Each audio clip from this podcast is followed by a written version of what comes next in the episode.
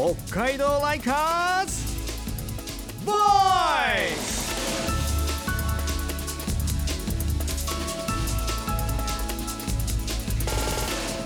こんばんは田村みなみです。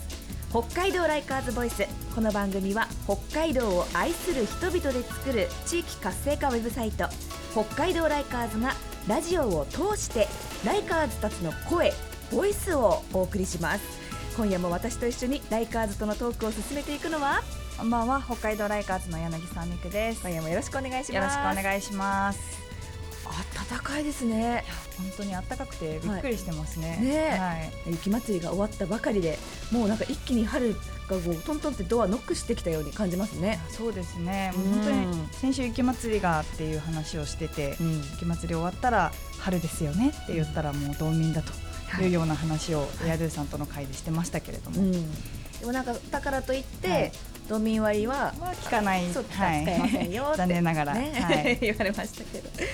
さあ今日はどのエリアのお話でしょう？そうですね、はい。今夜はこう札幌からも気軽にお出かけできる小樽界隈のお話をしていきたいと思います。はい。裕次郎さんもいらっしゃる、はい。あの小樽。小樽です。はい。それでは今夜のゲストをご紹介しましょう。株式会社ニトリパブリック社長室長でありましてニトリ観光果樹園の社長でもいらっしゃいます。ニトリ春樹さんです。こんばんは。こんばんは、ニトリパブリック社長室長のニトリです。よろしくお願いします。よろしくお願いします。いやあのニトリさんまずまあとっても気になるので最初にお聞きしたいんですけれども、はい。ニトリパブリックってあのお値段以上ニトリのこのニトリと関係あるんですよね。はい、はい。実は。はい。あります。よかった。まず私のなんか 歌大丈夫だったかな。心配になった。あってます。あってます。ちょっと間を持たしたんで、はい。違いますって言いそうな空気をちょっと。そうですね。出しつつの。ちょっと緊張感がはいありましたけども、合ってる。あ合ってます、ははい。い、ニトリパブリック、ニトリの子会社になりますね。ニトリの子会社の広告代理店です。まあ当然ニトリの広告宣伝もやってるんですけども、その他にもまあ一般企業の広告うん、やってますね。CM もそうですしあの商品のプロデュースみたいのもやってます。それの他にもいろいろ多種多様なものをやっておりまして外食産業とかですね。はい。あとは輸出輸入のあのサポートですとかあと観光事業とか旅行代理店までやっております。すごい。すごい幅広いですよ幅ね広い。はいそしてですねなんと小樽の銀鱗荘の運営もニトリパブリックでやってます。あと小樽の芸術村のイベント運営とかもですね、はい。えニトリパブリックの方でやっております。なるほでなんかもう聞けば聞くほどあそうなんだっていうのがなんか改めてねそうこの幅の広さというのを実感しますよね。そうですね。はい。ど。ニトリさん今はこうもう本当に全国の企業としても世界にも展開されているかなと思うんですけれども、その中で小樽の銀鱗荘だったりとか芸術村っていうのを運営されている運営に携わるってことになったのはどういった背景があったんでしょうか？そうです、まあ、簡単に言うとまあオファーがあったんですけども、まあ、確かにあのニトリって名前があるんで、皆さんいろんなところからオファーが来るんですけどはい。これを判断下すニトリ会長めちゃめちゃ厳しくてですね、えーただ行ってきてるのにはもうパンともう一瞬であそうですよね。ええうん。確かに厳しいんですけども、必要なものに対してはちゃんとお金を出すというところもあるので、これやっぱり銀鱗荘非常に歴史的はい。重要なものであってこのまま誰も買い取り手がいなかったりするともう朽ち果ててしまうっていうのが非常に惜しいと、なのでこれはじゃあ私どもがやっぱりやるべきものだろう運営するべきものだろうということで会長は決断されたみたいですね。はいいやそんな経緯があったんですね。はい、やっぱりその小樽の石から行くと日清御殿っていうのはすごく重要な役割を果たしているので、やっぱり文化的歴史的に見ても非常に重要なものかなとえ思います。ね文化的っていう話もありました。あの銀鱗荘もそうですけれども、小樽芸術村もそうなんですもんね。はい、はいそうなんです。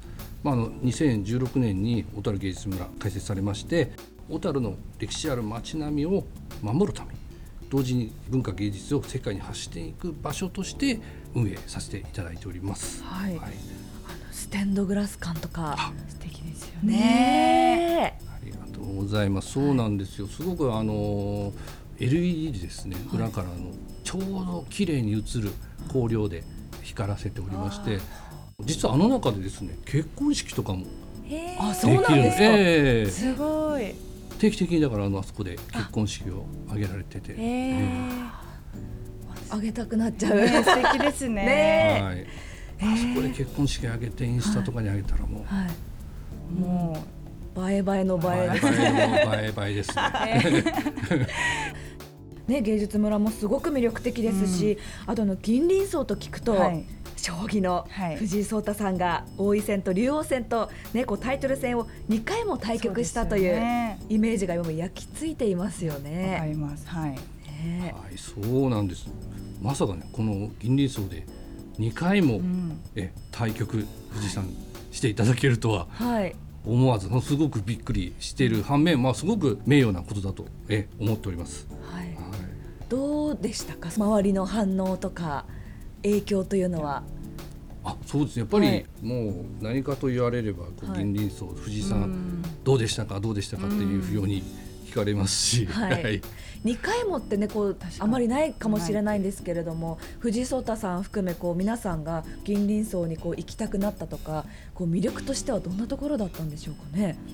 そうですね。やっぱりあのー銀鱗荘のですね対局した場所があるんですけども、その対局した場所に泊まることができるっていうのも一つの魅力ですよね。すごい、はい。そっか対局したあのハラハラのなんかこうね、うん。見てる感じを味わえるっていうところですよね,、そうですよね。歴史を感じながら、はい。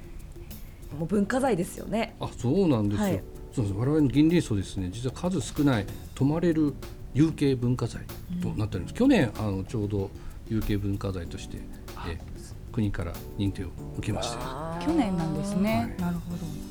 あの銀鱗荘だったりとか、まあ、先ほどお話になった芸術村っていうのも小樽にはありますけれども、まあ、その両方にあのニトリさん携わっていらっしゃると思うんですけども北海道ライカーズ的にはそんなニトリさんがあのおすすめする小樽情報っていうのがすごい気になりましてこの時期の、まあ、早春のこう小樽の楽しみ方っていうのをちょっとこっそり教えていただきたいなとうわ気になりますはい、気になりますよね。はい本当は教えたくない。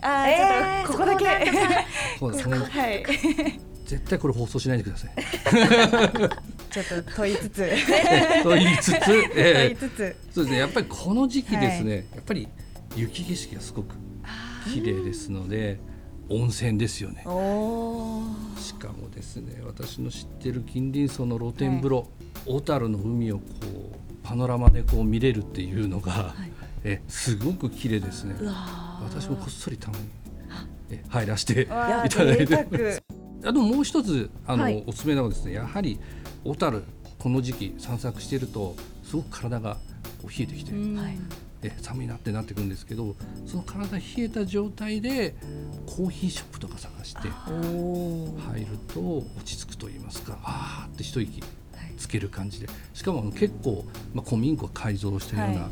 趣のあるところもあれば、こう新しい感じのとこあっていろんなあの種類のこうあったかいものが飲めるところがあるんで、まあ、そこをですね、えー見つけて特には僕はあの絶対検索しないようにして。ああーそうなんですえ目ね。で見てこう、はいなんかここ感じがいいなと思って入って検索しちゃうと前に情報全部入っちゃうとうんあそっかってなっちゃうんで何も情報ないままあの良かったりするとすごい感動してでそこを逆にお気に入りにしちゃってで人にあそこいいよとかって気持ちから言えるじゃないですか。うんはいえだからそういうの僕好きであのやってますね。わあいいですね。もうその時のフィーリングで好きな店に入って、もうお気に入りの店を探すと。わあ確かにいいたすごい素敵な楽しみ方ですね。そうですね、はいい、や本当にあのたくさんいろんなね方向から楽しめるといった、その小樽の話ちょっとまだまだ聞いていきたいところですけれどもニトリさんあの最初にニトリ観光果樹園の社長ともご紹介させていただきましたけれども、はい。ちょっとじゃあその話は来週に引き続きということでよろしいですか？あわかりました。ちょっと喋りたいところなんで。す。はい。ちょっと 次回までお楽しみというところで、はい。来週とはいいうことで楽しみにしています。はい今夜のゲストはニトリパブリック社長室長で今お伝えしましたニトリ観光果樹園社長のニトリ春樹さんにお話を伺いました。ニトリさん来週もよろしくお願いしますます。はい、来週もお願いします。そして皆さん、あのぜひ小樽シリベスエリア、えー、足を運んでください。今の時期も非常にいい季節となっております。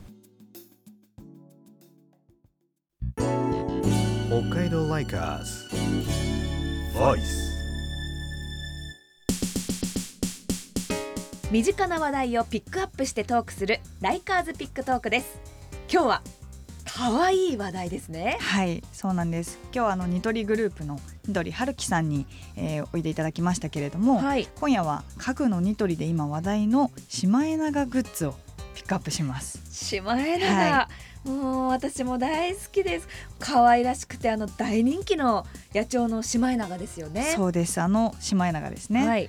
あのニトリの中でこうカジュアルなですね生活雑貨を揃えているデコホームっていうブランドがあるんですけれども、あのそのデコホームの雑貨の中にシマエナガをデザインしたシリーズがあるんです。うんもうシマエナガグッズってもう聞くだけで可愛いですよね。はい、シマエナガは冬の鳥っていうイメージありますけど、本当はこう一年中いる鳥なんですよね。そうなんですよね、あの北海道には一年中実はいて夏でも見られるんですけど、まあ、やっぱりあの冬はこう冬を越すためにこう羽がモコモコしててやっぱりあのその姿がいわゆる皆さんイメージするシマエナガで、まあ、本当に特に可愛いっていうこうふ雪の妖精とも呼ばれるぐらい冬の鳥のイメージでもう大人気な鳥ですね。はい。デコホームさんではあの去年からシマエナガシリーズ展開しているんですけど、まあ、やっぱりあの冬になってこうどんどん話題が拡散しているようです。気になりますけど、はい、どんなグッズあるんでしょうか？本当に様々で膝掛けだったりクッションとかとかいっぱいあるんですけど、まあ、私はですねキル毛布っていう名前がついてるルームウェアにねすごい注目してますね。はい、キル毛布私もこの冬気になっておはい店に探しに行きましたもん、ふわふわ素材のルームウェアなんですけど、まあ肩に手のひらサイズのシマエナガちゃんがのぬいぐるみが乗ってるんですよ。え？乗ってるんですか、はい、めっちゃ可愛くないでえすか？可愛いめっちゃ可愛いですよね。あったかい通り越して可愛い可愛い。あったかくて可愛いってい可うね。欲しい。そ着たい。うね、はい。もう発売当初からね結構話題になってて、うん。このねマスコットはあの取り外しができるみたいなので、そうなんでですよ。なんでこうネットでねいろいろ皆さんの声を見るとこう外してねシマエナガをこう自分のバッグに入れて一緒にいるよっていいうい方もいらっしゃいましたね。い。やそれくらい可愛いとしょうね、はい。ちょっと実際自分も着てみたくなりますねねこの冬にちょっとぜひ手に入れてみてほしいなっていうところですけども、はい。まあ、実はあの本物のシマエナガはですねスズメぐらいこうちっちゃくてこう実際に見るのは結構難しい鳥なんですよね。あの写真家の方に聞くとすごくすばしっこくてそして小さいから見つけるのが大変だっていう話を聞いたんですけどえこういう話聞くとやっぱり本物見てみたいですね。そうですね。ね。まあ、ちょっとライカーズでもシマエナガのコンテンツも発信していきたいなと思ってるので、はい。ぜひチェックしてもらえたらなと思います。はい。以上ライカーズピックトークでした北海道ライカーズ。Voice 今夜はニトリパブリック社長室長のニトリ春樹さんにお越しいただきまして小樽の魅力楽しみ方をトークしていただきました。はい、これからもですね北海道さらにこう進化させてよりよく盛り上げていってくれるんじゃないかなっていうような、はい、印象を受けましたね。はい、はい、来週も引き続きね楽しみにしております。はい、ここまでのお相手は田村みなみと北海道ライカーズの柳沢美久でした。